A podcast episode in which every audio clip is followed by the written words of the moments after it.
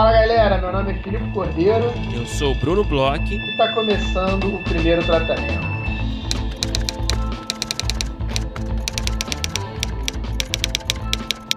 E aí, Brunão? Tudo bem? Olá, Filipe. Como você está nessa quarta-feira? Tô bem, Brunão. Nessa quarta-feira dá uma loucura aqui na minha cabeça, né? Porque a gente grava em dias diferentes, mas uma boa quarta-feira aí para todos no futuro. Estamos sempre na quarta-feira aqui, né? Estamos fingindo que estamos em quartas-feiras. E quarta-feira é um dia que eu curto, então é, espero que você curta também, né? Eu, eu adoro as quartas-feiras, assim, é dia de primeiro tratamento, dia de futebol. é, agora, uma coisa Marca, me... né? Marca ali a, metade é, da semana. É, é, exatamente, tem essa coisa do meio da semana que, que dá para dar aquela. começar a dar aquela aliviada, né? Do, tem aquele, aquele senso de dever quase cumprido, sabe? Já dá para abrir a primeira cerveja da semana. na segunda você entra na segunda, né, de manhã com peso nas costas, né? De de, de muitos deveres a serem cumpridos. E eu acho que na quarta ali, principalmente no fim do dia. Já tá você, chegando o final de semana, né? É, você já tá com a mão no troféu. Então, enfim, esse é o resumo que explica um pouco a quarta-feira para mim, sabe? que bom, um dia gostoso mesmo, a quarta-feira. É, por vir, né? Mas Brunão, é, uma coisa boa também que está por vir é o prêmio Cabiria, né, Brunão? A gente sempre fala aqui, todo ano a gente fala, a gente tem é, muito orgulho de ser parceiro aí delas, já ter conversado com elas aqui no podcast. E todo ano é sempre uma felicidade quando chega essa época e começam os anúncios do prêmio Cabiria, né, Brunão? É isso aí, o Prêmio Cabiria é, vai entrar agora na sua quinta edição, olha lá, hein? Quinta edição, é um marco aí significativo aí para a iniciativa. É, para quem não sabe, o Prêmio Cabiria é uma, é uma iniciativa destinada a celebrar e incentivar o protagonismo de mulheres no audiovisual, né? Então você tem aí o, o, o concurso de roteiro aí com os laboratórios, né? com prêmio, com festival e tudo mais. Então, o Prêmio Cabiria ele já teve as suas inscrições abertas no dia 15 de junho e as inscrições ficam abertas até o dia 31 de julho. Então você tem aí um tempinho para correr atrás aí de escrever seu projeto, né? É, essa edição, essa quinta edição traz algumas novidades. Sempre o Cabiria traz algumas novidades, né? Isso é legal. Então esse ano tem criação da categoria piloto de série documental. É, também né, tem aquelas categorias que já, que já existem em outras edições, né, longa de ficção, argumento infanto-juvenil de longa de ficção, piloto de série de ficção. Então, e é claro que como a, a iniciativa é voltada para o protagonismo feminino, os roteiros e argumentos escritos precisam ser de autoria feminina, ou escritos em coautoria com roteiristas mulheres, e também ter pelo menos uma protagonista feminina na história. Então, enfim, a gente ajuda aqui com, com orgulho a divulgar aqui essa ação, o Prêmio Cabiria. Mais informações no cabiria.com.br. Então, fique ligado aí. Você, roteirista, com um projeto aí na gaveta, pode ser a sua chance aí de, de emplacar aí uma... abrir uma porta a mais aí na sua carreira. Exatamente, já é, sem dúvida, um dos principais prêmios aí é, do mercado nacional e é o que você falou, a gente fica muito contente sempre que a gente pode é, fazer essa divulgação aqui, porque é uma iniciativa super importante. Uhum. Agora, Brunão, eu acho legal a gente falar também e agradecer um pouco também é, a, os nossos apoiadores e falar um pouco sobre as coisas que a gente conseguiu até fazer e começar a fazer e vai passar a, a, a aplicar por conta dos apoios, né? A gente, uhum. a, a, gente esse ano já falou bastante sobre isso. Esse ano a gente no início do ano começou uma campanha né, de, de apoio é, pelo Apoia-se e desde o início a gente falou que era uma campanha para a gente, por alguns motivos, né? Para a gente melhorar, de certa forma, a qualidade do podcast, é sempre o principal, é o nosso grande produto, o nosso grande filho aqui, o Xodó, uma coisa que a gente gosta muito de fazer, uhum. que é o podcast. E a partir também disso e do, do, dos investimentos, etc., que entram através dos apoios, a gente começou a criar, vamos dizer assim, ramificações do que a gente pode fazer além do podcast, né? Sempre escutando muito nossos é, apoiadores, nossos ouvintes, sugestões, etc. Então, assim, a primeira grande coisa que a gente teve foi foram as rodadas, uhum. né, que estão agora por vir. Foi uma coisa que realmente foi um marco, que trouxe muitos apoiadores novos.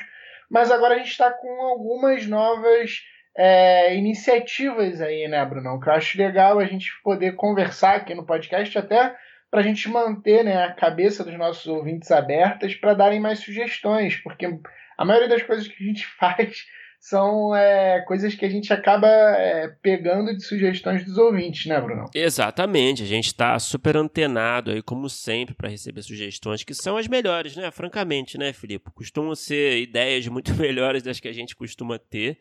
Então a gente tenta sempre trabalhar a partir das ideias que a gente recebe e torná-las viáveis. É, então a gente está aí, né? O Felipe mencionou aí, a rodada aí foi talvez um divisor de águas grande, né? No nosso, na nossa campanha do Apoia-se, né? É, ele pensando em, em, em, ações voltadas para nossos roteiristas, apoiadores, enfim. E agora a gente está trazendo duas novas ações, duas novas é, oportunidades aí, né? Que quem já está no nosso grupo fechado no Facebook já tem já tem uma, uma noção do que está rolando, né?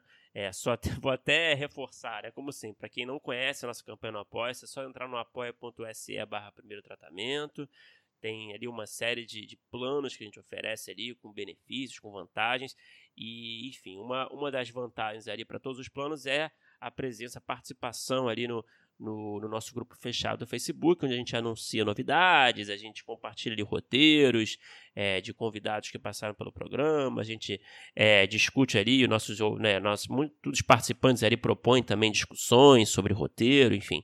É um espaço que tem sido bem legal, mas enfim, a gente está com duas novas ações, aí, duas novas novidades. Uma delas, né, Filipe, é uma mentoria exclusiva aí com Box Brasil, né, com a programadora independente Box Brasil. Aí você tem vários canais, Box Brasil, Prime Box Brasil entre eles. O Box Brasil é, está oferecendo uma, uma, uma mentoria particular é, com, com o autor ou autora de um dos projetos inscritos na rodada de negócios, né? Então a gente já anunciou ali para quem participou da rodada de negócios, né, e, e que continuou apoiador é, na nossa campanha é, logo no mês seguinte ao mês da inscrição da rodada, é, a gente já anunciou para a galera, a galera já, a gente perguntou quem que estava afim de participar, né? A gente também está com um filtro ali, é, até a pedido do canal, né? É, sempre em busca de, de, roteiristas iniciantes, então são projetos de, de, de, autores iniciantes.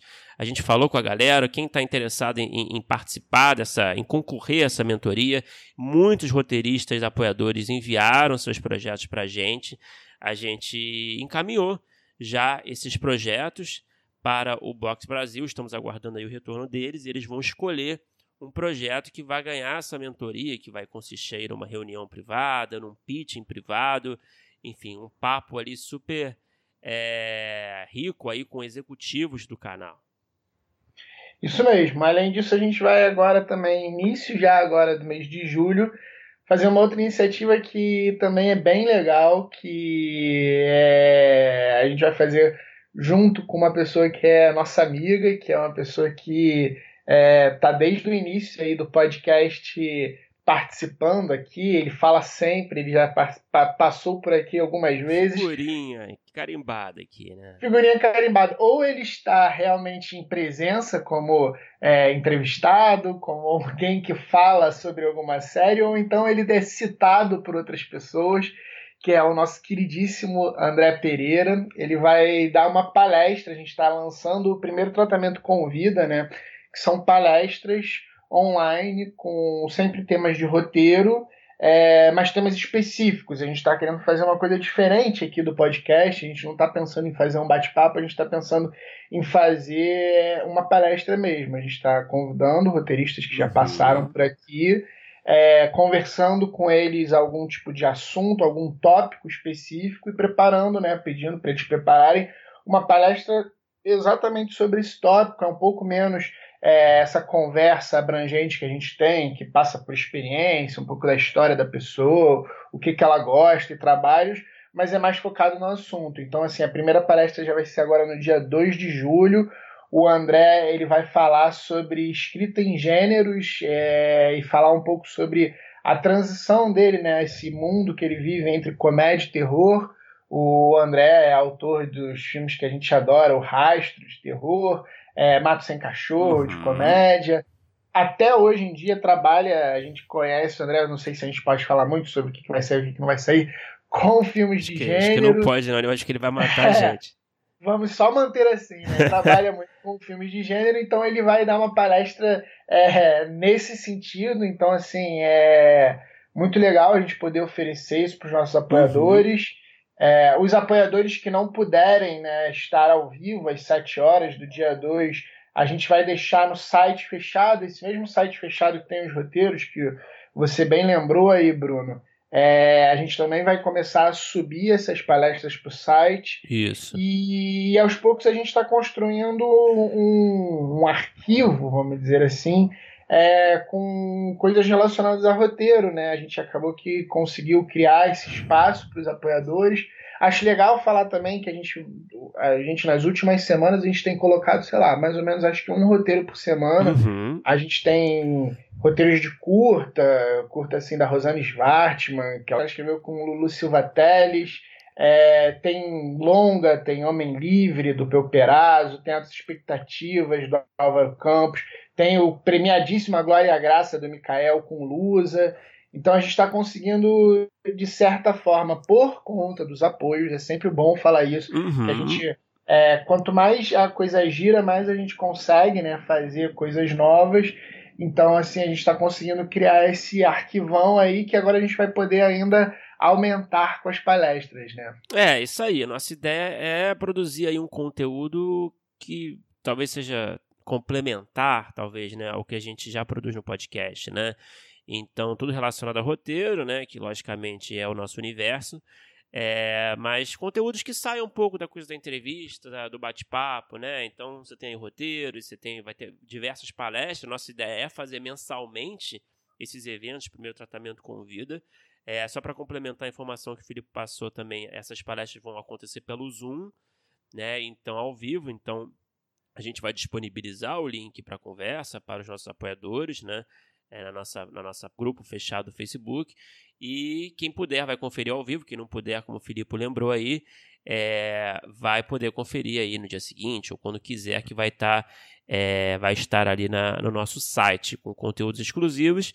E é isso, a gente queria dar essa, passar essa, essa novidade aqui para quem está tá escutando, para quem não conhece ainda essas ações, para quem não conhece ainda nossa campanha no Apoia-se. É, enfim, a gente vai super agradecer se você se interessar em, em, ser um apoiador. A gente também entende se você não puder. É, a gente tem diversos valores, diversas faixas de, de valores e recompensas. E estamos aí, estamos à disposição para tirar dúvidas e para escutar ideias. E, e vamos, estamos trabalhando aí em conteúdos é, novos que vão certamente aí trazer muito mais do que a gente já traz também no podcast, né, Filipe? É isso, a gente tem uns outros projetos aí que estão na... E tem outras coisas, isso aí, né? Tem coisas é... que a gente está trabalhando nos bastidores ainda. Tem, nossa tem ideia. Tem coisas que estão na nossa é... gaveta, né, Bruno? A gente, cara, a gente tá meio megalomaníaco, né? Felipe? a gente tá com umas ideias muito, muito loucas, assim, às vezes meio fora da caixa, e a gente tá muito afim de trazer umas ideias que, que sejam realmente inusitadas, de ações para roteiristas a gente está a fim de preencher, de certa forma, ajudar a preencher né, essa lacuna aí entre roteiristas e produtores. Então, espere aí é, uns projetos meio diferentões aí do primeiro tratamento voltado para os seus apoiadores, que podem aí acontecer a qualquer momento, a gente vai anunciando, traz, tira esse coelho da cartola. É isso, é de, de toda maneira, eu acho que é legal a gente agradecer as pessoas que estão nos apoiando. De novo, por conta das rodadas, a gente teve muitas pessoas novas que se tornaram apoiadoras. Algumas pessoas não puderam continuar e falaram com a gente, ou então precisaram trocar a faixa de, de, de valor, né? Porque, como você bem falou, a gente tem diferentes valores, né? É, a gente quer agradecer todas essas pessoas, a gente entende muito bem a época, é uma época claro. muito complicada uhum. para apoiar. Então, assim, as pessoas que mantiveram o apoio, muito obrigado. As pessoas que trocaram de faixa, muito obrigado também, porque a gente entende que não está fácil. quem não pôde continuar apoiando também é, esse crescimento, essas coisas que a gente está tá lançando, também passaram pelas duas de vocês e sempre a gente vai estar tá aberto aqui a retornar. É uma coisa que é importante que o Bruno falou, o conteúdo que a gente já fazia e tudo que a gente já pode, pode continuar fazendo aberto, como podcast, e, e, essa conversa que a gente sempre teve com os ouvintes, ela vai continuar 100% como sempre uhum. foi. É, tudo que a gente está fazendo além para os apoiadores são coisas que a gente precisa fazer com o investimento, então a gente realmente precisa, é, de certa forma, receber alguma coisa antes para conseguir é, pagar, que seja Zoom, tecnologia da informação, o nosso tempo, etc. Então a gente, a gente tem todo esse movimento que só funciona mesmo por conta dos apoios. Então, de novo, falando pela milésima vez, muito obrigado. Uhum. É, deem ideias também pra gente pelas nossas redes sociais. A gente está em todas as redes, Twitter, Facebook, Instagram, como primeiro tratamento. É, mandem e-mail, primeiro tratamento podcast.gmail.com. É, ajude a pensar. Vocês, nossos ouvintes, são roteiristas, são pessoas que estão aí no mercado, querendo entrar no mercado, é, já estão há anos no mercado. Se vocês tiverem ideias, se vocês tiverem alguma coisa que vocês pensem que a gente pode tentar é, às vezes, fazer, procurar. É, exatamente. Às vezes pode nem ser uma ideia ainda concreta, mas pode ser talvez um, uma, um embrião de ideia que você sente, poxa eu acho que podia ter alguma, alguma ação voltada para essa área. Eu tenho essa dificuldade de entrar no mercado por causa disso e aquilo, que a gente vai costurando junto, vai pensando em formas de, de aproximar mesmo os profissionais aí das áreas é, de produção, do roteiro, direção, enfim. É, a gente está interessado em ouvir também embriões, né? Embriões sempre são bons aí. Exatamente. E agora vamos falar do nosso episódio de hoje, né, Brunão? A gente fez agora todo esse institucional aqui, e é um episódio que, diferentemente do comum, é um episódio que é com uma produtora, é uma produtora que nos foi muito bem recomendada é, pela Vivi, uma das pessoas mais legais que a gente já conversou no podcast. Uhum. É, trabalhou com produtoras enormes, é, nacionais e estrangeiras. É, trabalhou em produções que a gente adora, que, que são é, magníficas, são filmes, séries, etc., que somos fãs. E, além de tudo, é uma pessoa super simpática que foi, fez uma conversa super gostosa com a gente.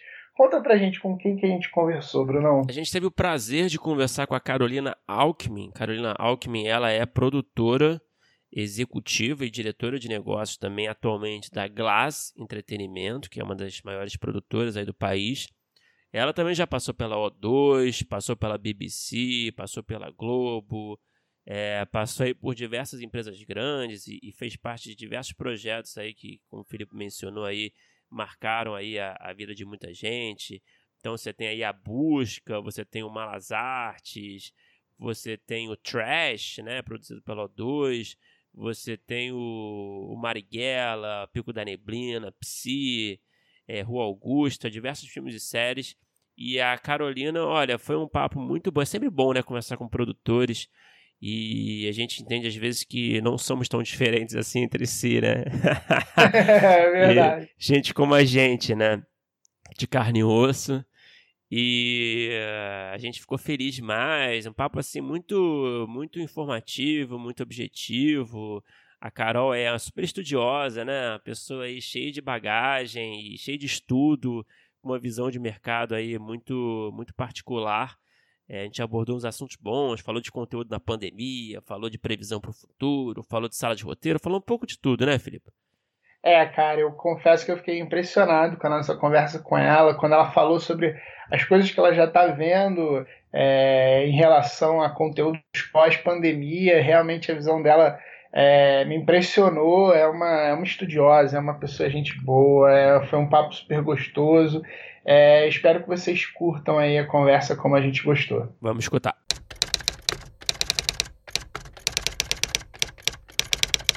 Carol, pô, brigadão por falar com a gente. É uma honra aqui ter você aqui com a gente. É, eu queria começar né, falando de um assunto mais óbvio possível, na verdade, né, que esse, esse cenário onde a gente se encontra, né, essa pandemia que modificou aí o, o, o estilo de vida de, de todo mundo e também, né, consequentemente, a, é, a vida profissional de todos nós. Né? E o cenário audiovisual é, certamente está passando por mudanças, vai passar por mudanças. Eu queria saber, a partir do seu ponto de vista, né, como produtora já nesse mercado já há algum tempo, é claro que né, é difícil fazer estimativas nesse momento, né, mas o que a gente pode fazer é isso, né? É, para o futuro próximo. Né? Então eu queria saber, na sua visão, como é que você enxerga o cenário de produção audiovisual nos próximos anos, em relação ao modo de produção, ao conteúdo que está sendo produzido, que vai ser produzido nos próximos anos. Você acha que vai existir uma adaptação, vai ter que existir uma adaptação grande é, em relação a esses assuntos? Você acha que é, vai ser possível produzir como se produzia antes da pandemia? Eu queria que você falasse um pouquinho é, do que você pode assim estimar? Tá. É, bom, é, é ninguém tem bola de cristal para a gente saber como vão estar as coisas daqui a dois anos. Mas é, e também a nossa, o nosso métier ele é feito de, ele é sempre feito de muitas perguntas, né? Como a gente consegue caber aquela história dentro daquele dinheiro, ou como a gente consegue criar uma história que seja é, sedutora para a audiência dentro de um dinheiro, só para citar alguns exemplos. Eu vejo a pandemia é, é uma coisa larga, é muito maior do que a, a, maneira como ela afeta no audiovisual, né? Ela afeta o, o, modo de vida em vários aspectos. Eu acho que pensando no audiovisual, a gente vai pensar, vai ter dois caminhos, dois pontos de estudo, assim. O primeiro é que tipo de narrativas vão surgir depois, e o segundo é o modo de produção que vai acabar, é, que a gente imagina que aconteça depois. Em relação ao modo de produção, é, eu tenho a sensação de que a gente estava, principalmente na indústria americana, sempre muito excessivo, sabe? Se a gente vê é, um comparativo que, que foi uma, uma experiência que eu tive mais recentemente, se a gente vê que para fazer uma série, um filme no Brasil, são 15 semanas de filmagem, digamos, 16 às vezes semanas de filmagem, se não mais, com uma equipe de 100 pessoas, trabalhando cinco dias por semana, esse número de dinheiro, esse número de necessidades é muito alto, o multiplicador é muito alto. Se você transporta uma história equivalente para Portugal, a equipe é reduzida. A gente fez, eu trabalho na Glass agora e a Glass fez um filme do Halder Gomes, que se chama Vermelho Monet, filmado inteiramente em Portugal, com elenco brasileiro, diretor brasileiro, algumas funções chaves daqui, mas rodado lá. É, a equipe é, constante da filmagem era, era de 45 pessoas. Então, é, sei lá, metade das pessoas que a gente tem num set brasileiro normal. Então, eu acho que, primeiro, a gente vai reduzir o número de. Isso talvez no momento mais pós, imediatamente pós-pandemia, né? Mas a gente vai reduzir o número de pessoas no set. É, eu mesmo estava fazendo um estudo de quantas pessoas precisa para fazer, para dentro do set, numa série de estúdio, por exemplo, a gente reduziu para 18. 18 pessoas mais elenco, que precisam ficar ali do lado do monitor. Então, acho que vai ter um enxugamento. Que eram quantos, de... mais ou menos?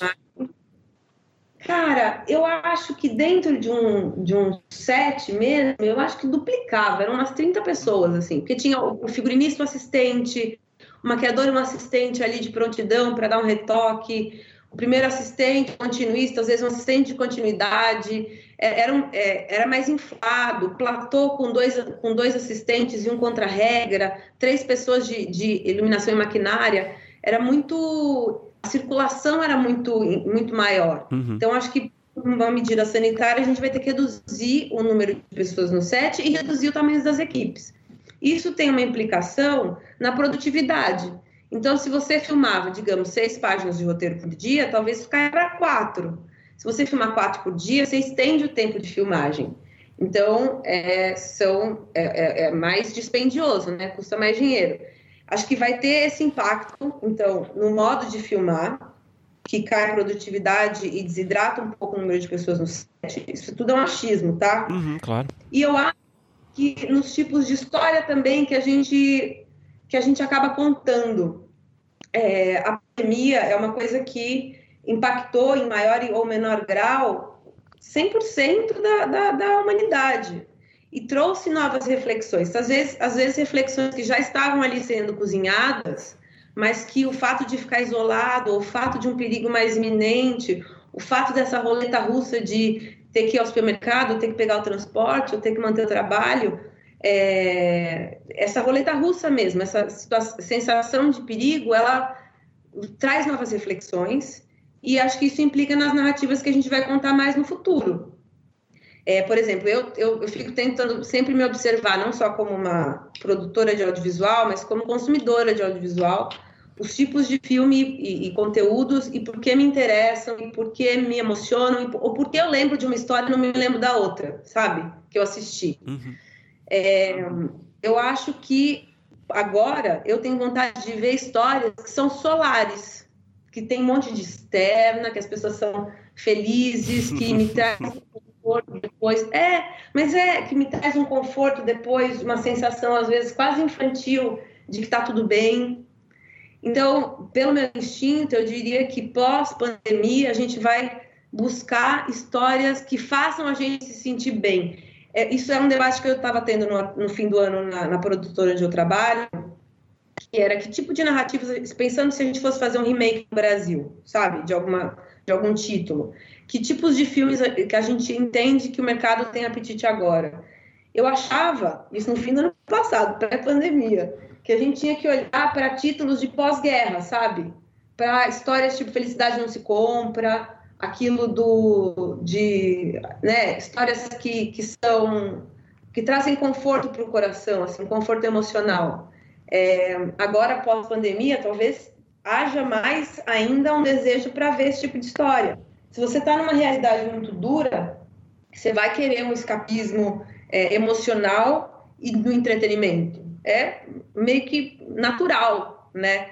Você está lá numa realidade dura e aí você vai assistir um conteúdo para te fazer sofrer, hum, não vai, sabe? Uhum. Nesse balanceio. Então, eu diria que as pandemias vão ter dois movimentos para o audiovisual. Um é é, um modo como a gente produz, reduzir set, reduzir é, a quantidade de equipe, diminuir a produtividade, e no outro é nas narrativas que a gente conta também. Eu diria que teria esses dois impactos. Engraçado você falar isso, Carol, que eu estava pensando enquanto você estava conversando, eu acho que é de um tempo para cá, até antes da pandemia, estava é, pulando muito, principalmente no mercado internacional, mas a gente via também muito projeto, de roteiristas a gente conversa, cenários pós-apocalípticos, né? E uhum. eu acho que talvez fosse por causa de uma certa tensão, talvez é, é, ambiental, né, de aquecimento global, e que a gente achava que talvez fosse aí que a gente teria um grande primeiro problema, e acabou que veio de um outro lado. E aí eu acho que talvez a gente tenha tido esse break com a pandemia e talvez realmente mude essa forma de contar. E aí eu tô, tô falando sobre isso porque é muito engraçado que eu não tenho essa noção é, que você tem e, e, me parece muito claro e muito interessante você ir no pós-guerra, ver o que estava sendo produzido. Em relação aos roteiristas que a gente conversa ou uhum. que a gente observa, que eu acho que a galera está pensando muito em contar histórias. Ah, pessoas que ficaram presas dentro de casa, e aí o que, que acontece, meio que histórias de terror, parece que os roteiristas ainda não se atentaram a isso, que o público vai querer ouvir uma, um outro tipo de história agora, né? É, eu acho que eu concordo absolutamente com o que você está falando, viu? Eu mesmo conversando com os meus amigos roteiristas e tal, até para eu é, dizer para eles é, isso do, da, da, importância do feel good, para mim é meio é meio. E a nobreza do feel good, sabe? É meio. É, eu fico sem, sem ter muitas justificativas do porquê, a não ser a minha sensação e de, de que a gente é, precisa ter alguns alívios quando a realidade está muito, muito ruidosa e muito, muito opressora, sabe? É, eu entendo essa vontade de criar situações distópicas como o ser humano transbordando nas suas angústias. O, o roteirista, o criador, está lá é, é, antenado também com que, com que ele acha que, tá, que o mercado está buscando, mas ele está lá também, de alguma certa forma, tomado pelas próprias questões em relação à sociedade. Então, ele vai converter isso numa, numa obra audiovisual, ele vai tratar desses assuntos. Mas eu acho que né, são sempre. Por, por isso que eu, eu, eu, acho muito importante a figura do produtor, nesse sentido de ser um produtor que observa os movimentos do mercado, observa a sociedade também. Se a gente pensar que uma fração muito grande dos brasileiros, dos brasileiros é ansioso deprimido, você vai também entender, ou, ou pelo menos chutar mais certeiro, o que, que ele vai querer assistir, né? Então tem o, o que o mercado quer, o que a sociedade, como a sociedade se pinta um pouco, e por último, é, o que histórias a, a, o autor está com vontade de contar. Eu entendo super essa vontade de, de, querer contar distopia, mas eu pessoalmente não vejo interesse dos players por, por distopias agora, sabe? Eu acho que já meio que passou no Brasil, assim, a minha sensação.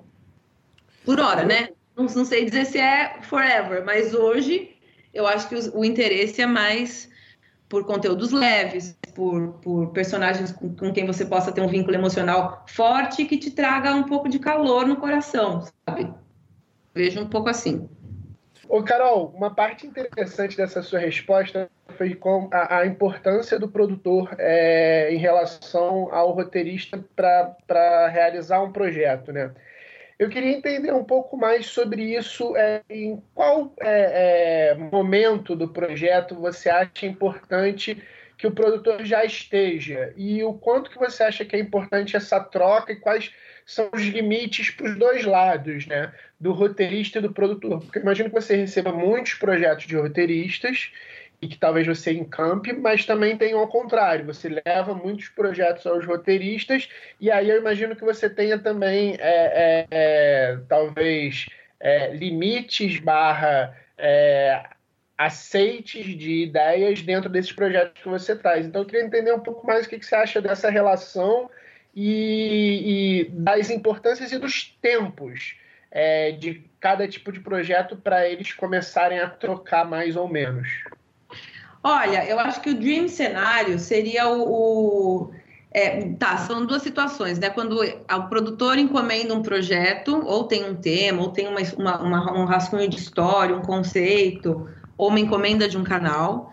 Então, esse é um, uma, uma, é um, enfim, esse é um, um, jeito, e o outro jeito é quando chega um material para a gente. Quando chega um material para a gente, eu acho bom quando você tem um, um, um two pages, assim, contando o conceito da história, quem são aqueles personagens, é, e, e para o produtor conseguir entender mesmo do que a gente está falando, qual é a proposta do, do criador.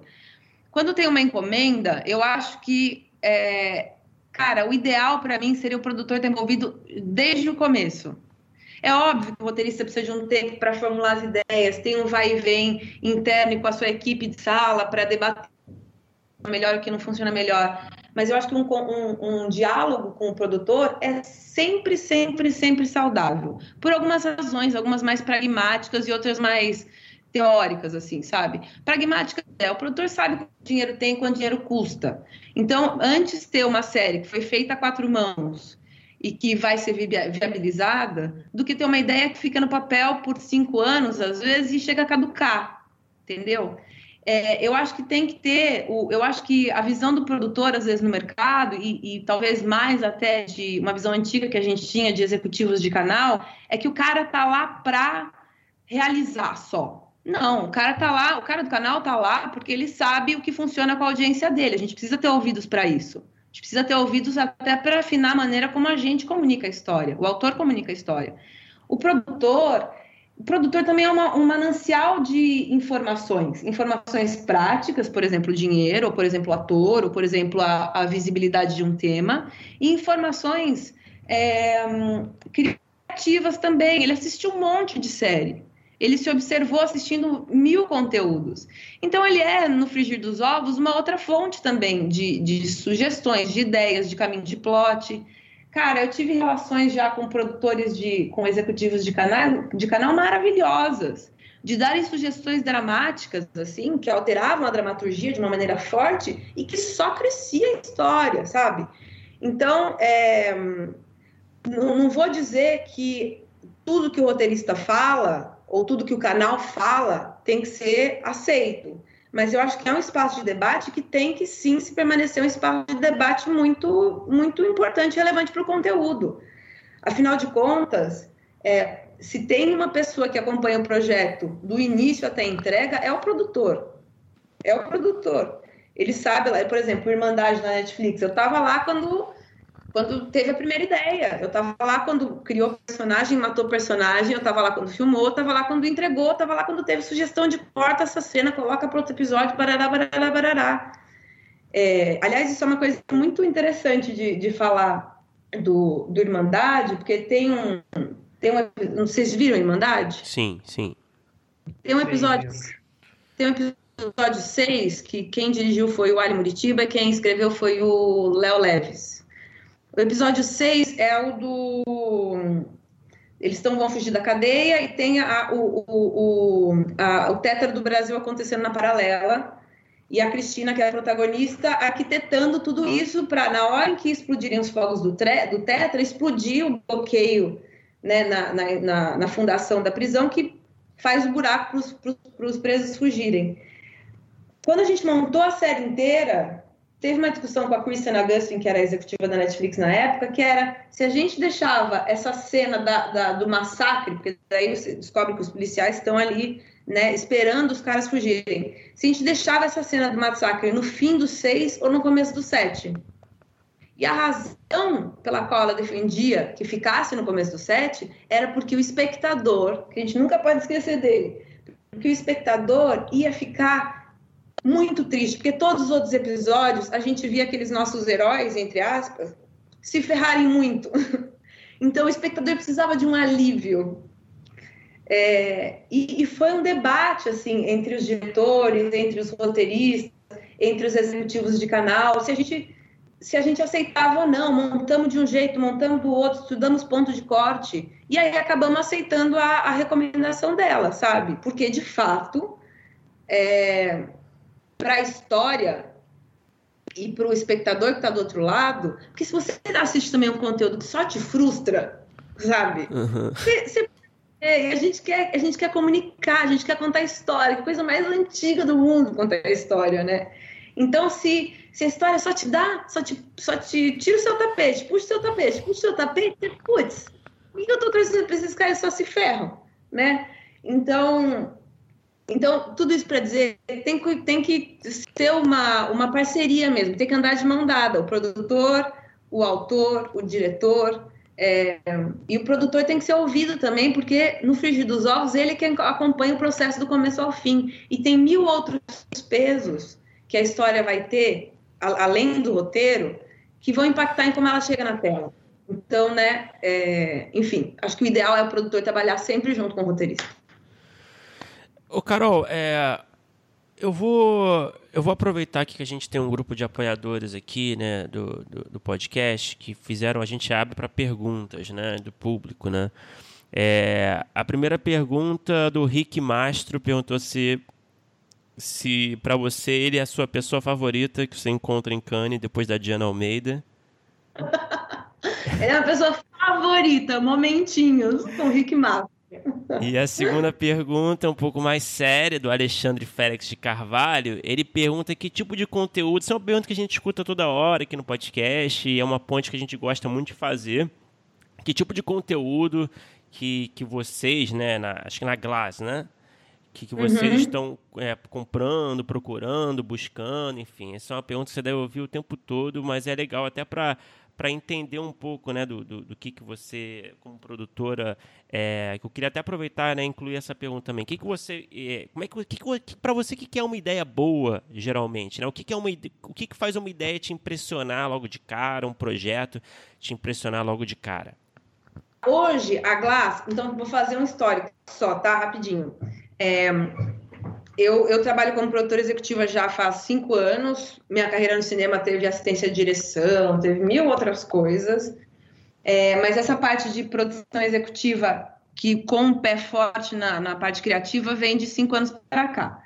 É, eu acho que. Então, quando você está dentro de uma produtora ou dentro de um canal, mas acho que isso é mais concreto dentro de uma produtora, você sempre tem que ter um cardápio de séries. Você tem lá duas comédias, três filmes família, é, dois terror, dois filmes de ação, sabe? Você tem, você tem que mesclar um pouco os gêneros, eu acredito. É, a Glass, que é essa empresa onde eu estou há sete meses, eles têm uma reputação construída muito em cima de comédias. Fizeram Lucas para Casar, Tô Rica, enfim, vários títulos que são blockbusters de cinema e sempre calçados nisso, comédia popular, comédia popular, comédia popular. Eu pessoalmente, a minha, o meu histórico é o não o oposto disso, mas é bem diferente disso. Na O2, na Globo, é, eu trabalhei mais com, com dramas ou com comédias com um fundo forte de drama, mas nada tão popular como é o que a, como é o carro-chefe da Glass. É, dito isso, hoje a Glass está com uma série de projetos em desenvolvimento para vários parceiros já, e coincidentemente todos eles são de comédia. É, então, a gente está buscando hoje comédias de família para filme. Então, histórias que, que a família assista junto, assim. É, a gente está buscando séries de ação brasileira. A gente está buscando. É, eu, eu tenho um desejo de fazer um drama familiar também muito grande. Tenho um desejo antigo, na verdade, de fazer um drama familiar muito grande. E eu tenho um desejo de, de contar uma história de amor também. Então, acho que se fosse o que a gente está buscando conteúdo agora, eu diria que são nesses nichos de história. Certo. Agora, o que chama atenção quando a gente recebe um projeto é. Cara, depende muito. Às vezes é um logline forte. Às vezes é uma coisa que você nunca. Que você nunca. Um logline bem construído e forte que te pega às vezes é um dado de realidade. Tipo, você sabia que tantos por cento da população de São Paulo patatá, patatá, patatá? Ou você sabia que no Brasil tem tatatá, tatatá, tatatá? Você já, isso é interessante. Já isso, é, isso é bem interessante, é, né? Já, já tem um recorte de, porra, olha aí um assunto que a gente não está falando. Olha aí uma, um, um, público que a gente não está chamando para uma situação real que a gente não está chamando para uma história. Então, é, seriam, é, acho que esses, essas duas coisas impactam. E às vezes tem umas surpresas grátis, é, nossa, super maravilhosas que chegam até você. Eu recebi um projeto no fim do ano passado que era um, era um chegou o, o piloto, 68 páginas. Eu li as 14 primeiras páginas assim, falei, caralho, quem que é esse cara? Quem, quem escreveu isso? Aí eu fui pesquisar o cara. Olha que curioso isso. É um cara que não, é um cara que tinha uma formação em teatro, é, que foi dar aula no, na Fundação Casa. Fundação Casa é a antiga FEBEM aqui em São Paulo, então para jovens infratores. E aí, depois de ler o piloto e conversando com o cara, eu entendi que a razão pela qual ele escreveu aquele projeto e aquele piloto era, ao conviver com os jovens da Fundação Casa, ele chegou à conclusão que nenhum daqueles meninos tinha um herói em quem eles, ele, esses meninos pudessem é, admirar look up, sabe? Uhum. Então ele falou: porra, eu preciso, a gente precisa criar um herói para esses meninos que são encarcerados em massa também. E aí ele foi lá e escreveu essa história. Então, 14 páginas de uma realidade, de uma situação. O protagonista que entrega, que entrega comida do rap, por exemplo, que você se sente ali na pele daquele, daquele personagem. Eu acho que é, é o que chama a atenção são histórias originais, mas que sejam de fato é, de um lugar de fala próprio, sabe? De um lugar de fala é, íntegro, assim. Acho que essas histórias chamam super atenção. É, Você acha que dá para perceber quando uma, um projeto sobre um determinado assunto não vem exatamente de um autor que, que tem super, propriedade nossa. sobre esse assunto? Super, super, super, super, super. O que tem de roteiro escrito por homem, que conta com protagonismo de mulher, que você fala, what? Que, sabe? Uhum. Quem que é essa personagem? Que o maior desejo. Que, que, quem que é essa personagem que vai mexer uma, vai mover uma história? Que o propósito é que ela mova a história, que ela mexa as peças daquele tabuleiro. E o que ela. A característica mais marcante dela é que ela é sensual. Ah, meu irmão, pelo amor de Deus, escreve sobre o seu sua visão de mulher, não escreve é. sobre essa mulher né, você não tem propriedade para falar. E, mas, cara, eu fico muito feliz que hoje as novas gerações de roteiristas, de autores, elas se questionam mais sobre a sua autoridade de falar sobre um determinado assunto e, e, de, e, cons e conseguem falar, cara, eu não, não, vou, não vou falar sobre esse assunto porque não, não me diz respeito, não tenho autoridade para falar sobre esse assunto, para criar esse personagem. Acho que os, os e as autoras, os autores estão é, mais reflexivos nesse ponto, que é ótimo. Então, respondendo a sua pergunta, porque às vezes eu me alongo também, é, super dá para sentir, super dá para sentir. Ô, Carol, então aproveitando que a gente entrou nesse assunto de apresentação de projetos, é, eu vi no, uma para nos preparar aqui para a conversa, eu vi uma entrevista sua na, na imprensa marrom da Krishna de 2018 que você falava sobre é, a quantidade de demanda que tinha em relação à quantidade de roteiristas que vocês encontravam, acho que na época você ainda estava na O2. E aí a minha pergunta é, é a seguinte: continua, e na, na época, na entrevista, você fala que estava sentindo que tinha mais demanda do que roteiristas que vocês estavam trabalhando e acostumados a trabalhar. Minha pergunta é: continua, você acha que agora, em 2020, dois anos depois, ainda continua assim, é, até por conta de mudanças do mercado e de mudanças, talvez até de, de, de capacitação dos roteiristas. E se você acha, porque eu, eu noto que tem uma. Um, e agora a gente está trabalhando com questão de rodadas de negócio e tal. Eu noto que existe uma urgência dos roteiristas muito grande em apresentar projetos, mas eu não sei se existe uma preocupação em se apresentar como roteirista mão de obra, sabe, para trabalhar em outros projetos. Você nota isso também? Se você nota isso, como seria uma boa estratégia para se apresentar assim como roteirista, vamos dizer assim, é, escritor barra mão de obra, para se colocar nesse lugar para o pro, produtor como uma futura pessoa para ser convidada para uma sala e não necessariamente vender uma proposta? E como está o, o, mercado? é, ainda você encontra uma grande quantidade de, de demanda não suprida? Sim, então, acho que a resposta é, é, sobre o mercado. Eu acho que essa pandemia, todos os produtores de conteúdo, que eles podem fazer agora é desenvolver, né? Que é uma coisa que você faz de casa, que você faz call e tal. Filmar ninguém pode. Então, eu acho que tem, tem uma. Agora o mercado para roteirista está muito, muito, muito aquecida. Está muito aquecido. Todo mundo está desenvolvendo agora. Todas as produtoras que eu conheço, falo com a Conspira, falo com a O2, falo com a Gulani, falo com a Boutique, todo mundo está desenvolvendo alguma coisa agora. Ou mais de uma coisa, muitas vezes. É, e em relação à procura de, de. Então, isso é uma situação da pandemia, mas eu acho que é uma situação que já vinha vindo com muita intensidade. De da demanda por conteúdo versus a, a, a, a, capacidade que a gente tem de armar salas. Então é sempre, é, é, sempre, a gente sempre busca novos nomes, a gente sempre forma salas. Então, quer dizer assim, é, tem muito espaço para muito trabalho agora no mercado, eu vejo assim. É, ao, em relação ao seu, à sua outra pergunta, de roteiristas que, quer, que apresentam projetos e querem se apresentar como, né, como, como participantes da sala, de salas de roteiro e tal, eu acho que é, a maioria deles está super aberto para, pelo menos com os, com os quais eu converso, eles estão super abertos para participar de salas também. Então, eles chegam lá com dois projetos, dois two page, de, de, de para a gente debater se a gente tem interesse ou não em opcionar, e falam: Ó, oh, e eu tô, tô disponível para participar de salas também. É, e aí, o que a gente costuma pedir é para eles mandarem o currículo para a gente entender o que eles fizeram antes, se eles têm mais experiência em comédia ou mais em drama, se, é mais, se a experiência deles é mais de séries com arco longo ou séries mais episódicas e tal.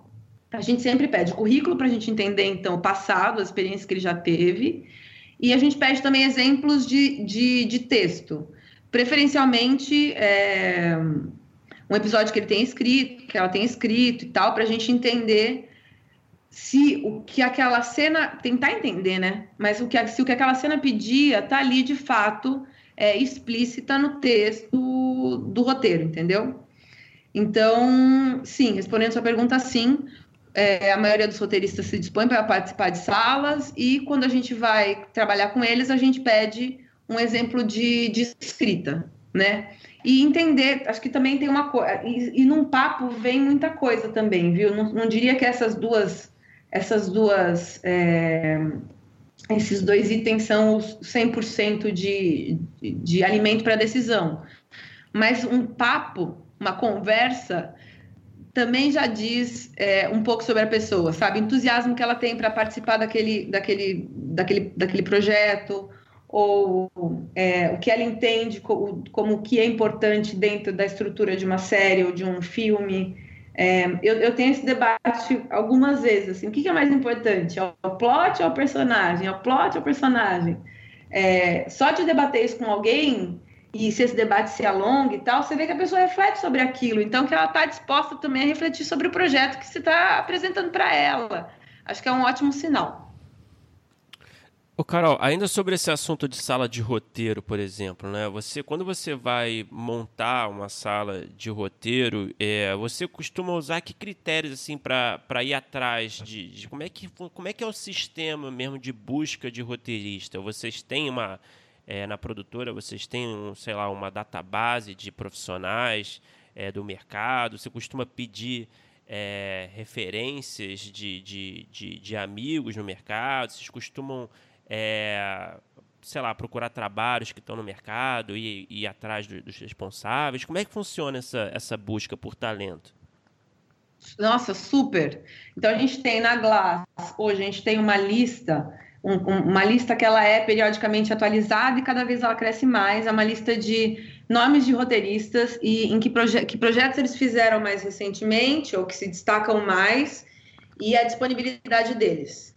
É, é uma lista, como a gente está com muitos projetos em vias de serem desenvolvidos agora, a gente pesca essa lista para ver, poder combinar fulano com Beltrano, com não sei quem, tá, tá, sabe? A gente pensa nesse, nesse recorte também sempre alimentando essa data base, porque não adianta você ter um roteirista ótimo para aquele projeto, mas ele ficar livre em setembro de 2021, né?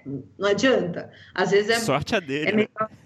é sorte a dele. Às vezes é melhor ter um cara que, às vezes, que nunca chefiou uma sala mas é um cara que fez oito séries de comédia naquele tom que você acha interessante para assumir a chefia da sala e do que esperar o fulano ideal que vai ficar livre em 2021. Então é, é um, é um, é um quebra-cabeças assim que você vai montando. O que é importante para montar uma sala, eu acho que é importante. É... Ah, e sim, a gente troca muita informação com roteiristas, é, fulano, fulano consegue segurar a chefia da sala? Pergunta para o antigo chefe de sala de fulano, sabe? Fulano manda bem nesse gênero? Você acha que uma história é mais ou menos assim? Beltrana conta bem? É, enfim, só para ilustrar algumas situações. Essa comunicação, ela existe ela é 100%, ela acontece em 100% dos projetos. 100%. É, agora, as, a importância da gente, da gente formar uma sala, cara, vou contar um cartoon que eu vi outro dia que era muito maravilhoso. Depois eu mando para vocês se vocês quiserem. É um cartoon que são cinco caras, é, um cara em pé do lado de uma lousa e outros quatro caras sentados ao redor de uma mesa. E você entende que é um debate assim meio publicitário, sabe? Uhum. E esse cara que aponta na lousa, ele tem o mesmo rosto e a mesma cor de roupa de todos os outros que estão sentados é, ao redor da mesa. E aí ele fala assim: Poxa, gente, Ninguém aqui pensa fora da caixa. É, é um, é um cara bem. Você só pega as mesmas você vai ter as mesmas, você vai ter ideias muito parecidas, né? Então, eu acho que um, um, das, um dos critérios fundamentais para formar uma sala é diversidade. Às vezes você tem uma, uma pessoa que vem de um, de um lugar de fala mais específico e não tem tanta experiência, mas chama ela, cara, chama ela, chama ela sem hesitar, porque enriquece super a, a, o, texto que vai sair dali, sem dúvida nenhuma. Então, eu diria que é, é uma você vai ter que fazer uma, é, vai ter que aliar a, a, experiência daquela, daqueles membros da sala, às vezes um é melhor de estrutura, mas o outro faz personagens que são uma delícia de ler. E o terceiro é ótimo de diálogo. E aquele traz um olhar sobre a, aquele tema que vocês estão é, é, tratando muito particular. Então, combina essas forças. Eu acho que é uma, uma acho que é, é essa estrutura que eu sempre penso para montar uma sala. O Carol, é, é, agora eu queria fazer uma pergunta sobre um pouco da sua experiência internacional. É, você trabalhou um tempo na BBC, né? E, e eu, eu, eu confesso que eu não sei se a gente já conversou com alguém aqui que tenha passado pela BBC. A gente conversou com muita gente que é, esteve, principalmente nos Estados Unidos, ou estudando ou trabalhando com executivos e, e com empresas e até em produções. Mas a BBC tem um form formatos, entre aspas, muito específicos e maravilhosos, né?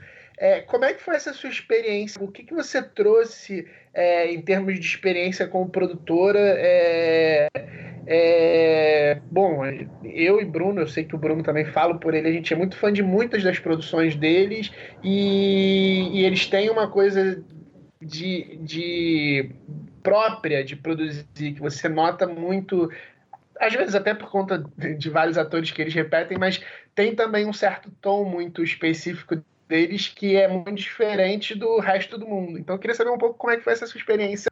Tá. É, então, a BBC, ela tem uma atuação, mas ela é muito pontual no Brasil. Ela sempre foi mais de vender, vender conteúdos, vender lata, como a gente diz. Então, ela vendia lá o a, a, é, Planet Earth, né, o planeta Terra para o Fantástico, por exemplo, esses grandes títulos de documentário, algumas séries ficcionais é, sempre teve essa atuação aqui no Brasil. Em 2015 ou 16, se eu não me engano, é, eles começaram a ver o território brasileiro, porque 2015 e 16 o Brasil era o país do futuro, assim, nossa, um foguete decolando, né, para o mercado gringo de, de conteúdo. Porque a gente tinha, sei lá, dados da época, a gente tinha, acho que 20 milhões de, de famílias com assinatura de TV a cabo, a economia estava indo bem, então por isso que a gente precisa entender o contexto da sociedade também, sabe? Para fazer as apostas de história e de negócio, né? Então, lá na, naquele recorte temporal. Então, tinham 10% da população tinha TV a cabo, e aquilo, com a economia boa, cara, ia bombar TV a cabo na casa de todo mundo.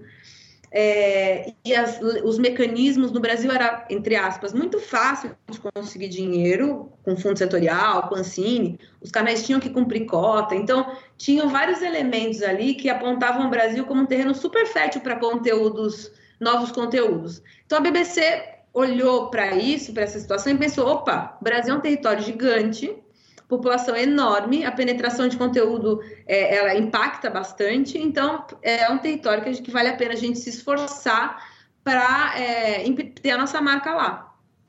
É, bom, então o, o, meu papel como é, produtora criativa, acho que era esse o título na época, é, produtora de desenvolvimento, era pegar esses catálogos da BBC, então pegar os formatos que eles tinham, sei lá, Dr. Foster, Dancing with the Stars, é, Bake Off, vários desses, e vender para os canais brasileiros para eles adaptarem uma versão local.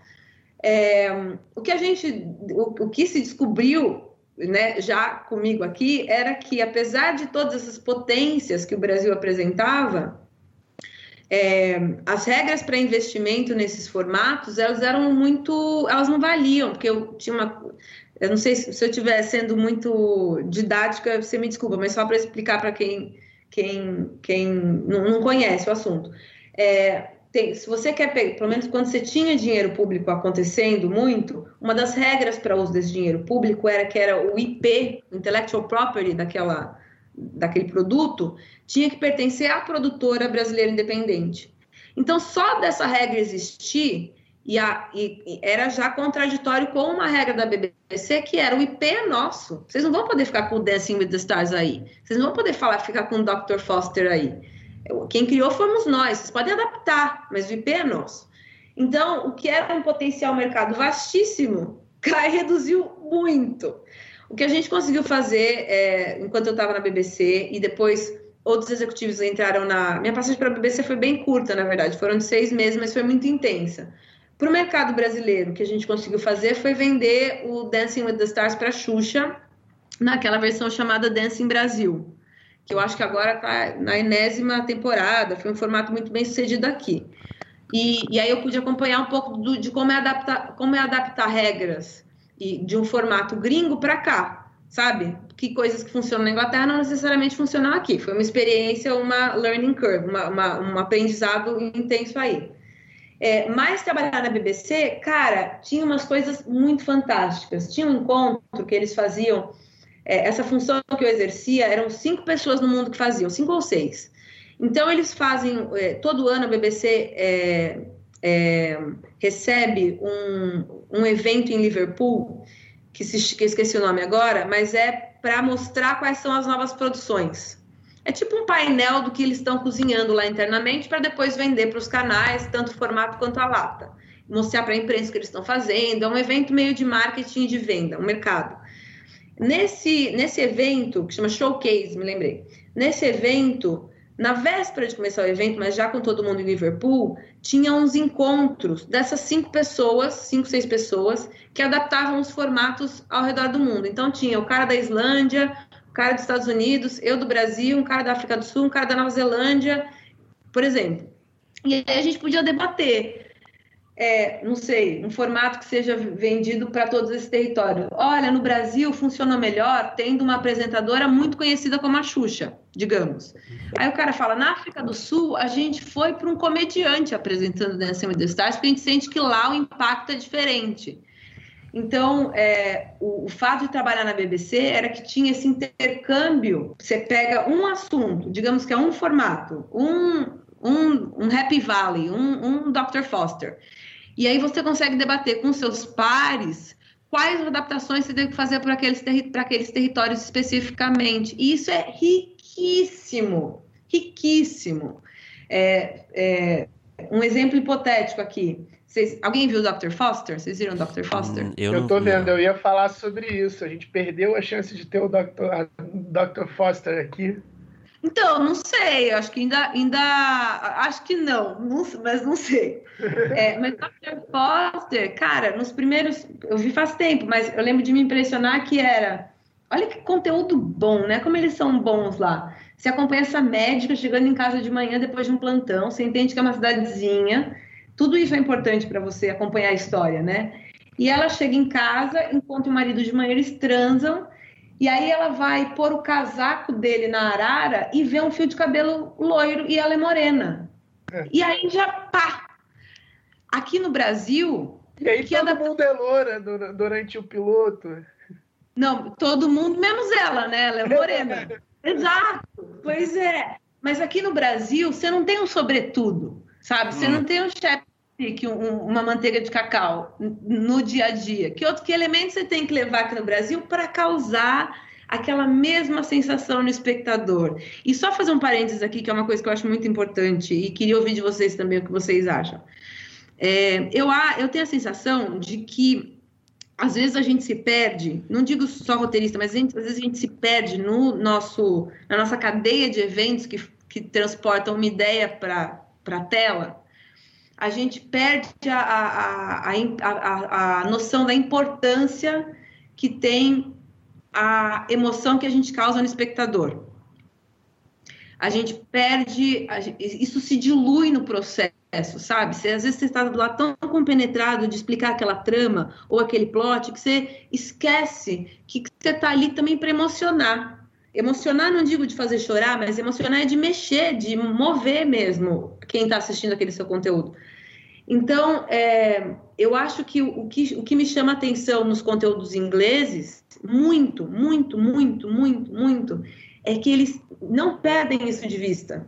Você vê isso no Dr. Foster, você vê isso no Happy Valley, você vê isso, você vê isso em tantos. Eu vi agora a Diana Almeida mandou um, um link para eu ver uma série do Hulu e com a BBC que chama Normal People, que é nossa, é brilhante, é brilhante. Foi, eu estava conversando com uns amigos e eu falei assim, meu, foi a melhor experiência que eu vivi na quarentena. Hum. Porque é uma experiência, sabe? Assistir aquele conteúdo. Então, por mais que a gente tenha que prestar atenção no plot, na, verossim, na, verossim, na verossimilhança e, e, e, e, e, às vezes nos beats e tal, não esquece dos beats emocionais também que você tem que colocar no roteiro. Porque senão a pessoa, a pessoa assiste até, se você abrir mão desses beats emocionais. Ela acompanha, vê lá dois episódios, dá risada, chora, ou fica com o coração acelerado porque o fulano tá pulando de um andame pro outro.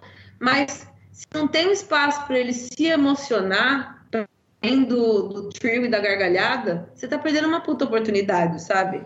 De deixar seu conteúdo marcante e resolver bem o que todos os conteúdos têm que fazer, que é comunicar, né? Ô, ô Carol, vou até, vou até, aproveitar esse comentário que você, essa provocação que você fez, né? É, para perguntar sobre esse assunto aqui que eu separei, que é que é, tem tudo a ver com isso, na verdade. Que eu ia perguntar para você por que, que, na sua opinião, as séries brasileiras é, elas ainda não ganharam o mundo, de certa forma. Claro que tem a questão do dinheiro, né? a gente sabe que né, os valores são outros se você comparar, por exemplo, as séries americanas ou até as séries inglesas. Né? É, mas você acha que essa capacidade de emocionar pode ser um. É, essa falta, talvez, de capacidade de, de, de, emocionar, você acha que pode ser um critério também para tentar explicar é, por que, que a gente não.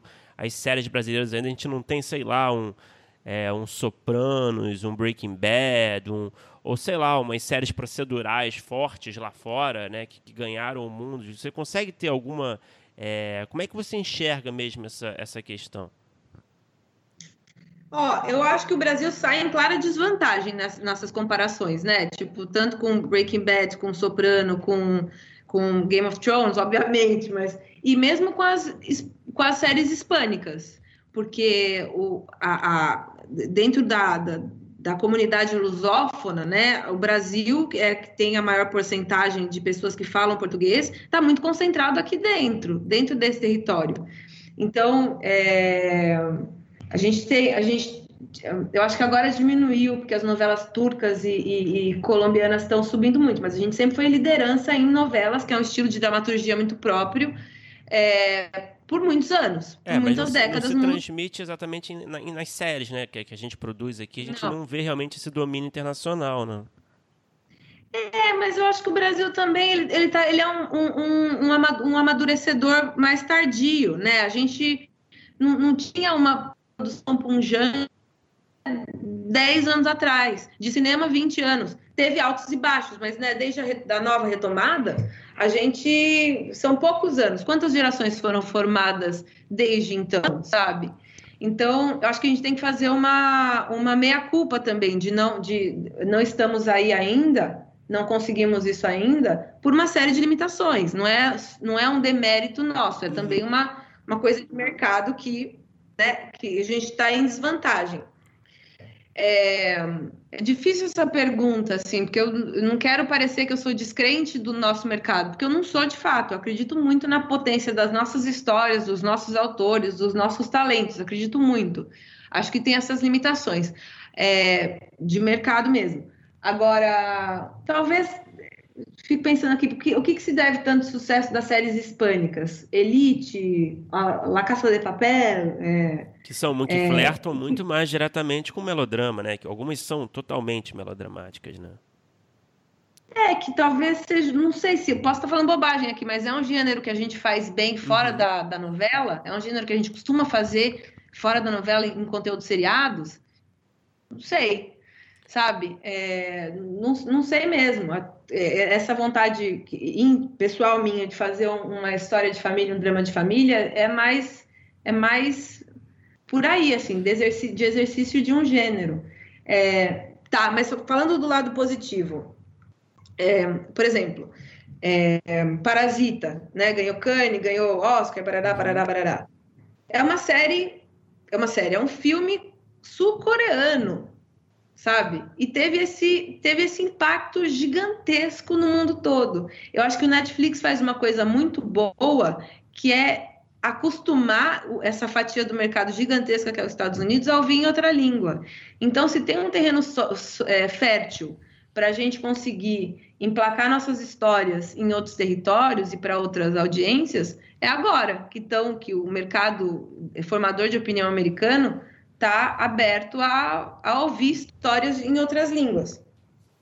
É, talvez se a gente fosse mais, é, se a gente investisse mais, não que, não que a, a, a alcançar mercados externos seja um, um, um, objetivo que todos nós devamos buscar, não é isso, mas talvez para alcançar o mercado externo a gente tenha que focar mais no gênero. Então, acho que a gente tem, não pode esquecer isso também. O sucesso dessas séries é, espanholas agora, eu acho que se diz, obviamente, ao mérito dramático e narrativo que elas têm, claro, mas também ao fato de ter uma comunidade hispânica dentro dos Estados Unidos gigantesca, sabe? E, e que forma opinião. Então, a gente não pode esquecer que o sucesso ou não de uma série tem também muito a ver com o marketing que ela que ela consegue né, implementar. Então, só é, para não dizer que as nossas séries não são não são não foram blockbusters de um sucesso mundial por algum, como algum demérito delas, é que tem esse fator que é muito difícil de transpor de todo jeito. É, claro. Mas bom, é, Carol, pensando na sua é, resposta anterior a essa, é, eu lembro que a gente, quando a gente conversou com a Júlia Prioli, ela falou um pouco sobre uma coisa que ela nota, nota em roteiros que ela recebe, recebia, é, como às vezes falta uma modulação dos protagonistas é, se darem um pouco bem em algumas histórias. Ela falava que muitas vezes ela pegava só uma batida de, de sofrimento, de descer, de descer. Às vezes as pessoas esperavam muito, talvez até num arco de temporada, para começar a ter é, é, a vitória né, do herói. E como isso nos episódios também era importante, dar um pouco para o público um gostinho de que as coisas estão acontecendo bem, que, que ela notava que, principalmente nos primeiros episódios, tinham coisas que eram quase que pessimistas, assim, porque lá na frente iam superar tal, mas como faltava um pouco isso dentro dos episódios. É, e conversa um pouco com algumas das coisas que você falou durante a entrevista e um pouco sobre o que você falou na, na penúltima pergunta. Mas trocando aqui, vou indo para uma pergunta até um pouco sobre isso. É, você falou muito sobre como você gosta de, de, de receber o, os projetos, falou dos two pages, e, e agora, principalmente agora, acho que a gente está com um público que está muito voltado é, por conta das questões das rodadas que a gente está fazendo. Acho que muitas das pessoas que nos escutam é, se inscreveram. E aí eu queria que você desse dicas é, do outro lado. O que, que você nota que as pessoas fazem errado? O que, que as pessoas é, devem evitar fazer nos pitchings, é, nas apresentações de projeto, o que, que você nota que é uma mancada é, comum ou uma mancada que você tenha visto muito grande, que não necessariamente tenha sido comum, dos roteiristas que apresentam projetos? Tá. É... Uh, tá. É, só falar um pouco do, do que a Júlia Prioli falou. É, é isso, você tem que também dar um alívio pro seu espectador, sabe? Você tem que cuidar do coração dele. Um, uhum. um conteúdo, você coloca a pessoa que está assistindo num banquinho da montanha russa e aí você vai manipulando, no melhor sentido da palavra, os sentimentos daquela pessoa, euforia, frustração, triste e tal. E os mecanismos para fazer isso, como todo mundo sabe, é você ter um personagem cativante que mexe em você também. As cenas e as situações vão descascando aquela cebola, mas você vai só revelando melhor quem é aquele personagem, o que ele é capaz de fazer. É, então, não vamos, não, isso que a Júlia falou faz muito sentido. Cuidado com a emoção do seu espectador. Se ele só se frustra, né, ele não, não vai querer, pode não querer mais assistir aquele seu conteúdo e você acabou com a história que você queria contar. Vira uma relação abusiva, né? quase uma relação abusiva. Pô, se o cara apanha, apanha, apanha, apanha, apanha e continua lá vendo. Ah, não, não vou ver. E a gente. Ai, desculpa, só me alongar um pouco mais nesse assunto antes de falar do, do, do tio Claro, Pedro. fica à vontade. Uma, eu participei de um, de um debate com, com o Maurício Stice, acho que dois, um ano, dois anos atrás, no Rio. E aí a gente estava. Era interessante que a composição do debate, que tinha eu, que era da O2, tinha um cara, que eu esqueci o nome agora, que é o curador do Arte 1, presidente do Arte 1 do canal, e tinha um outro cara que era de uma instituição que chama não sei o que, 1824, Casa 1824, Box 1824, falando de tendências de conteúdo. Éramos os, os três falando.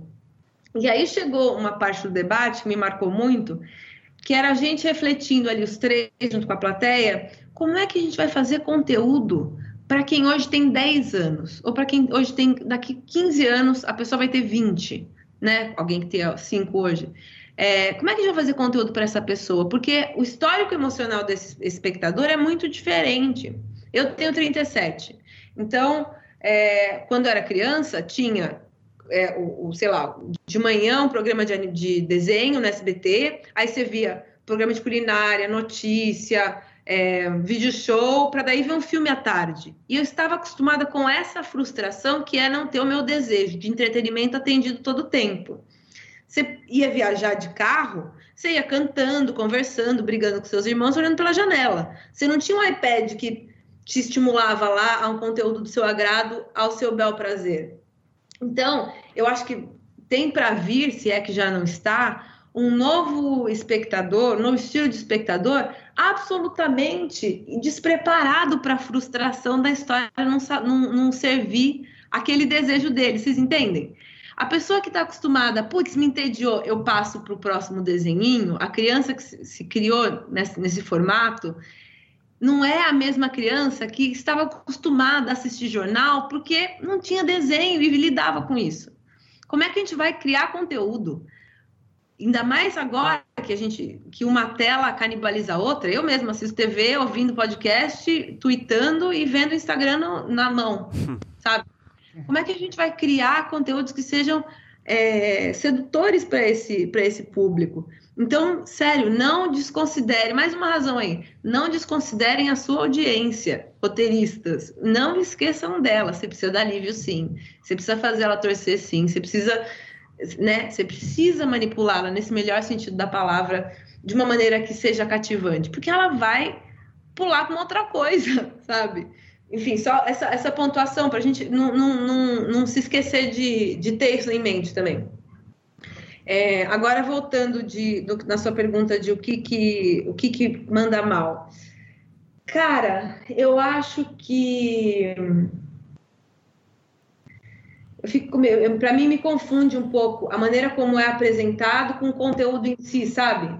Às vezes você tem um conteúdo ok até, não, não, não tão brilhante, mas que você, com, algum, com alguma colhida você, você consegue fazer uma coisa mais impactante. Só que a maneira como você apresenta é, é tão é tão, sei lá, na expectativa do que o outro vai achar, que perde o brilho, entende? Tô com medo do que você vai achar, apresento já meio truncado. É, é, óbvio que isso você vai depurando e melhorando conforme você vai exercitando, você vai sendo melhor no pitch.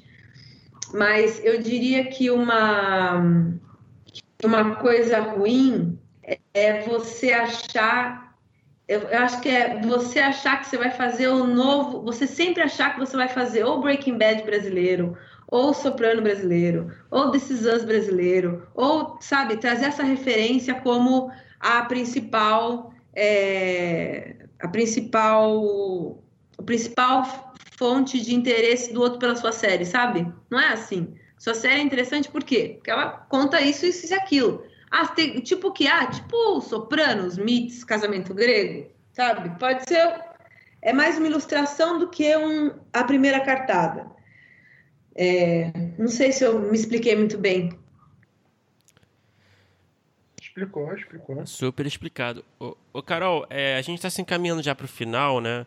Mas só fazendo as últimas perguntas aqui. É, eu vou entrar em outro assunto que a gente já meio que explorou um pouco, mas enfim, um pouco mais a fundo agora. É, a gente sente nos últimos anos né, que os roteiristas têm buscado se qualificar cada vez mais. Né? A gente sente esse esforço é, dos roteiristas buscando cursos, estudando fora, né? lendo. Tem muita literatura sobre roteiro né, disponível, tem muita gente correndo atrás. É, eu queria saber, na sua opinião, se, se você acha que existe também esse esforço dos produtores em geral, produtores executivos, produtores que estão é, diretamente envolvidos com, com, com o trabalho de criação, se existe também esse esforço né, de qualificação, né, no sentido da dramaturgia, né, de entender conceitos é, de dramaturgia, de entender mais esse universo. Você sente que rola esse, esse tem rolado esse esforço por parte dos produtores também? E também executivos acho... de canal também, né? Vou incluir essa galera também. Tá, eu acho que super rola essa, esse interesse de se informar melhor. Fazer cursos de roteiro, fazer cursos de produção, fazer cursos de. Porque a gente não. O produtor, ele, óbvio que ele tem que ter uma atenção mais que, mais que especial para o roteiro, mas o roteiro é uma parte fundamental, mas não a única no processo de, de construir uma história, sabe? Uhum. Se o diretor não sabe sobre o que é história, ele vai filmar mal. Se, se o, a gente, o produtor e o, e o diretor não entendem quem que é o melhor ator para aquilo, você afunda uma série, afunda um conteúdo. Então, o produtor ele tem que ter um grau de conhecimento não tão grande quanto o roteirista. O ideal é que ele tenha, mas assim, se ele não tiver tão grande quanto o roteirista, porque ele tem que também se desdobrar em outras funções, né? De, em outras outras expertises. Mas respondendo sua pergunta, eu acho que sim, os produtores estão cada vez mais se dedicando a aprender sobre, sobre roteiro. Eu acho que conheço inúmeras colegas de profissão que fizeram cursos na roteiraria, que fizeram cursos na IC, que estão fazendo cursos online também com, com é, desde masterclass da Shonda Rhimes até cursos livres da NYU, da Columbia de, de, de negócio e de storytelling. Então, eu acho que é acho que sim, tem essa vontade de aprender mais e de se renovar, até porque, né, time's up, assim, não basta você ser um, um grande é, um fodão de, de anos atrás que não se atualiza, ser não, adianta a gente achar que só a experiência no mercado vai trazer para a gente todos os elementos que a gente precisa ter para virar profissional melhor. Você precisa se aprofundar. E, né, então, mas respondendo sua pergunta, até gaguejando, é, sim, estamos querendo aprender, querendo aprender cada vez mais. Carol, a gente tem perguntado ultimamente sobre dicas da quarentena, para quarentena. É, para roteiristas, pode até estender para produtores, mas assim, o que fazer em quarentena? De repente ler, de repente ver alguma coisa, é, tentar desenvolver. O que, que você acha que pode ser um bom momento para essa fase que, no mínimo, as pessoas estão dentro de casa? É... Acho que depende muito das pessoas, né? Quem tem filho, que não é meu caso, mas está se cortando um dobrado aí de dar atenção para as crianças, de conseguir trabalhar e cozinhar e tudo e tal. Então, acho que cada um tem seu desafio. Mas para pessoas que têm uma situação mais perto da minha, que é só casada e, e, e mas não tem filho nem nada e tá os dois trabalhando, eu diria que você pode, né? Vai ter mais tempo para ver mais séries acho que assistir série é um ótimo, um ótimo momento, mas cara, sabe o que eu diria na real, na real mesmo?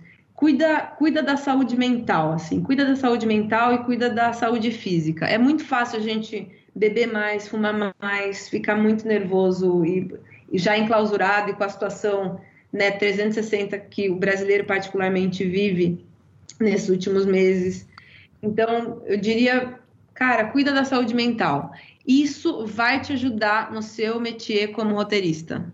Para você criar bons personagens, você tem que conhecer você mesmo bem, minimamente, sabe? Você precisa se conhecer. Então, eu diria para tentar focar na saúde mental. Se, se, quer começar a fazer meditação, faz. Eu mesma tenho tentado meditar 10 minutos por dia, já estou fazendo isso há duas semanas, e dá uma tranquilidade. Estou voltando a fazer exercício, porque a gente vai ter que passar por isso, there's no way out. Tipo, não adianta a gente ficar entediado e falar foda-se. Então, acho que cuida da saúde física e cuida da saúde mental, porque vai. É muito desgastante isso que a gente está vivendo. Perfeito. Carol, então vamos para o bloco final que a gente faz né, as mesmas perguntas para todo mundo. No, no, seu caso, como você tem um perfil um pouco diferente do, da, da média de convidados nossos, a gente vai abrir um pouco mais essas perguntas. Né? Geralmente são mais voltados para roteiro, mas a gente vai abrir um pouco mais. Então vamos lá. É, qual é o projeto no qual você trabalhou diretamente ou indiretamente que você tem um orgulho grande, assim, aquele projeto que te deixou mais orgulhosa de ter participado, que te deu mais alegria? Pode ser de qualquer formato, para qualquer plataforma. Ai, que pergunta difícil, hein, para produtor, cara. Todo projeto é um... Todo projeto tem o seu, o seu todo projeto você tem um amor especial. Todo projeto tem um amor especial. Difícil essa pergunta, hein? Bem difícil. Mas eu acho que é, eu acho que mais recentemente o Irmandade na Netflix foi um projeto que eu tive a sorte de poder é, acompanhar desde a primeira ideia, desde a primeira conversa, desde o primeiro pitch com a Netflix que pediu para mudar tudo, não sei o que, até a entrega e, e ver como a história ressoa nas pessoas. Então, eu diria esse projeto. dos mais recentes, e eu estou muito entusiasmada com alguns projetos novos da Glass, muito entusiasmada. É, eu e muito entusiasmada e eu acho que é, ah, é só contar uma história que, é, claro, que eu acho que é importante. Ah, acho que em 2015, 2016, no Rio 2C, teve, a, teve uma palestra da diretora do Discovery, esqueci o nome dela agora, mas ela estava falando, ela fez uma palestra que me marcou demais. Ela falava de um conteúdo que eles tinham acabado de lançar lá nos Estados Unidos, que chamava The Last Alaskans, os últimos do Alasca. E era um, um, um, um factual, um, né, um, non-scripted, que contava a história dessas famílias que moravam no Alasca já há gerações e que tinham lá o seu modo de vida, vida muito é, particular e marcado pela natureza. Então, é, tinha o último dia de sol para um período longuíssimo de, de, escuridão, ou tinha o primeiro dia do solstício, tinham vários marcos, tinha o congelar o alce que você matou para comer durante o inverno, sabe? Tinha uns, uns rolês assim muito particulares e que são de fato a realidade daquelas pessoas. É, então, era um non-scripted contando a história dessas famílias, obviamente muito bem filmado, drone, huskies siberianos levando o, o, o carrinho deles, assim, percorrendo um lago congelado, era lindo. Mas a história tinha um subtema que era, por isso que chamava Leste Alaskans, os filhos dessas famílias, os meninos, de, os meninos e meninas de 20 anos, estavam abandonando aquela cidade, estavam abandonando aquela vila, eles estavam indo para cidades maiores. Então, de fato, aquelas pessoas registradas eram os últimos a manter uma tradição de muitas décadas e muitas gerações. Olha o componente emocional que você tem ali para além de registrar o estilo de vida daquelas pessoas. Olha isso. E ela contava que ela, ela essa executiva de non-scripted, tá? Contava que ela achava que estava acabando um período de, de, busca por conteúdo que não tinha propósito. Então, ela acreditava que nos próximos anos todos os conteúdos tinham que ser purpose-driven, guiados por propósito. Isso é uma coisa que eu acredito muito, sabe? É, acho que está caducando essa coisa hiper shallow, de hiper superficial de Kardashian, de, de sabe, sei lá, esses dias, Léo Dias, essas coisas de pequenezas. Acho que essa pandemia vai fazer a gente mudar o nosso mindset sobre o que a gente se preocupa. Então, cada vez mais, entender qual é o propósito daquele conteúdo que você quer criar. O que você quer falar com aquilo, né? Não ser só uma coisa de simplesmente é, fazer o outro dar três risadas, né? Enfim, fechando esse parênteses, é, acho que é uma coisa que me, é, ficou comigo de propósito, assim, de pensar sempre no propósito. Então, a, o, o, esses projetos que agora eu estou encabeçando dentro da Glass, eu acho que eles têm esse DNA. Eles têm, eles são entretenimento, eles emocionam quem assiste, mas eles têm também, por debaixo disso tudo, um, um, um, um propósito. Eu quero debater essa questão que ninguém está falando. Entende? Uhum. É, não, perfeito. E, Carol, agora eu vou te colocar em mãos lençóis. É, qual é o projeto né, no qual você esteve envolvida que não deu certo por alguma razão, que não deu tão certo como você imaginava que pudesse dar, que, enfim, foi uma experiência que acabou não sendo tão bem sucedida assim? Ha! Esse eu sei responder muito fácil. Opa! Foi, teve uma série que a gente que eu estava na Globo, que a gente fez para o Multishow, chamava Toques de Dalila, com a Heloísa Perissé.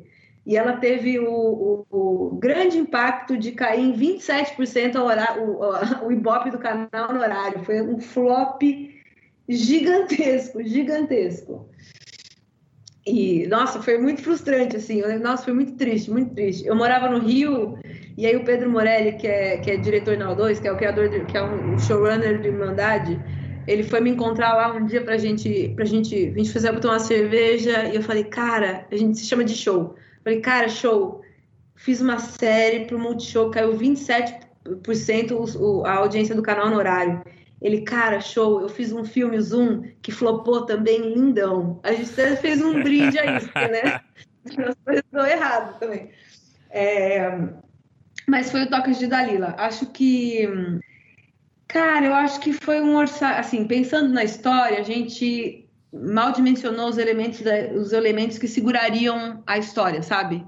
A gente queria, tinha um desejo do canal de ser uma coisa mais episódica, a gente pensava em arco longo. Eu fiz mal em bater o pé nesse, na importância desse arco longo dentro da história, que acabou não, não se sustentando, não tinha razões ali para o drama se, se, alongar por tanto tempo. É, eu acho que isso no, no, isso no roteiro. Aí na filmagem, acho que a, escala, a escalação do elenco foi ótima, não mudaria nada na escalação do elenco. É, na filmagem, eu acho que sofreu um pouco os impactos desse, dessa má escolha no roteiro, porque Daí você tinha que filmar uma cena que teria que carregar três episódios de cinco ângulos diferentes e a gente não pensou nisso, então foi. E aí acho que tudo isso amarrou com o fato de ter muito pouco dinheiro por episódio. Uhum. Então é, tinha que filmar muito rápido, não dava para ter cuidado com, com, com as coisas que a gente precisava ter cuidado. Acho que foi um conteúdo que ficou. Ah, que sofreu com as escolhas da gente, entendeu? Era uma história bonitinha, mas que sofreu com as escolhas dos, dos executivos, dos criativos e tal. Diria esse. E Carol, vou facilitar um pouco agora para você. Qual foi a produção que você assistiu e você queria ter participado é, de alguma forma? Nossa, Normal People. Hum. Essa série da Hulu. Eu até encontrei o, e-mail da produtora no Sinando, escrevi para ela falando que se quiser fazer, eu faço com você, porque fiquei muito bem impressionada com, esse, com essa série. Se vocês não viram ainda, meninos, assistam. É, é, é, um, é, uma história de amor. São 12 episódios de meia hora. Os protagonistas não se sabem se comunicar e é e é impressionante. Acho que Normal People seria, sem dúvida, uma série que eu gostaria de ter feito. Uma outra brasileira que eu amaria ter feito é Sob Pressão, da Conspira.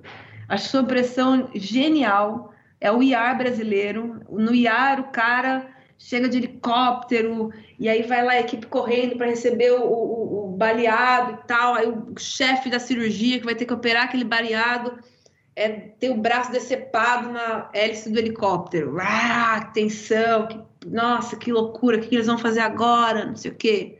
Coitado do cara perdeu o braço. No, no, no sob pressão, é meu, não tem lanterna. Vamos, é. vamos enfiar o celular dentro de uma luva na barriga do cara ver se a gente acha a bala e cortar com esse estilete. Sabe? É, é, acho que foi, acho que eu diria que é o conteúdo brasileiro mais bem sucedido hoje em dia, assim. Não é nenhum que eu fiz, mas eu acho muito foda. Muito, muito acertado.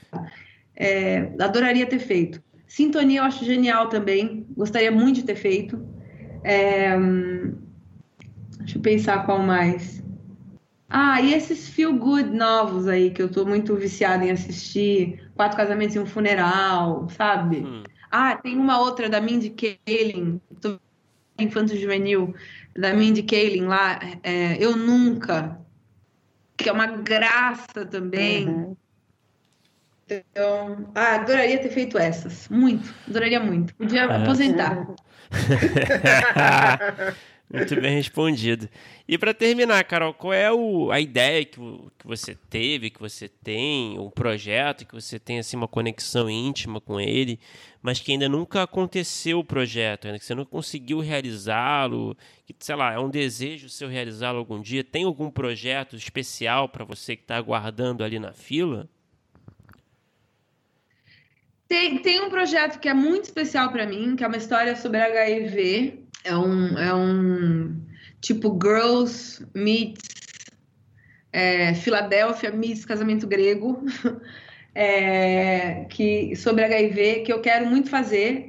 É, é, de, um, de um roteirista brasileiro, mas que está morando em Hong Kong, que chama Hugo Kenzo, que é um grande amigo meu também. E, e, é uma história que no NATP, que é o mercado que acontece em Miami no começo do ano, teve muitas pessoas interessadas. Então a gente ficou dando lapidada na história, uma lapidada no piloto de fevereiro até agora, para apresentar para os canais. Esse projeto é um projeto que é, mexe muito comigo, que eu, assim, missão de vida é realizá-lo, sabe? super aberto a escutar o que o cara do canal vai dizer. Ah, aperta esse personagem para ele ser mais cínico, essa, essa personagem pode ser mais engraçada, essa questão talvez seja uma segunda temporada, muda na primeira. Super aberta para ouvir, super. Mas esse é um projeto que me pega demais. E tem um outro também, que é um projeto da Glass que eu amo, que é infantil, que se chama Encrenqueiras. Sobre meninas que. Meninas a, a, a, o propósito por trás, né? O que, que faz a Greta Thunberg ser a Greta Thunberg? além do Asperger, sabe? Que, que coragem é? Aonde, de onde vem essa coragem de enfrentar? E por que que todo mundo deveria ter essa mesma coragem? Então, vamos criar uma história sobre essas meninas? Esse é um projeto também que me encanta bastante. Ah, demais. Pô, muito interessante. Pô, Carol, é isso. Muito obrigado por conversar com a gente. Pô, foi muito, muito, muito gostoso o papo. Foi demais.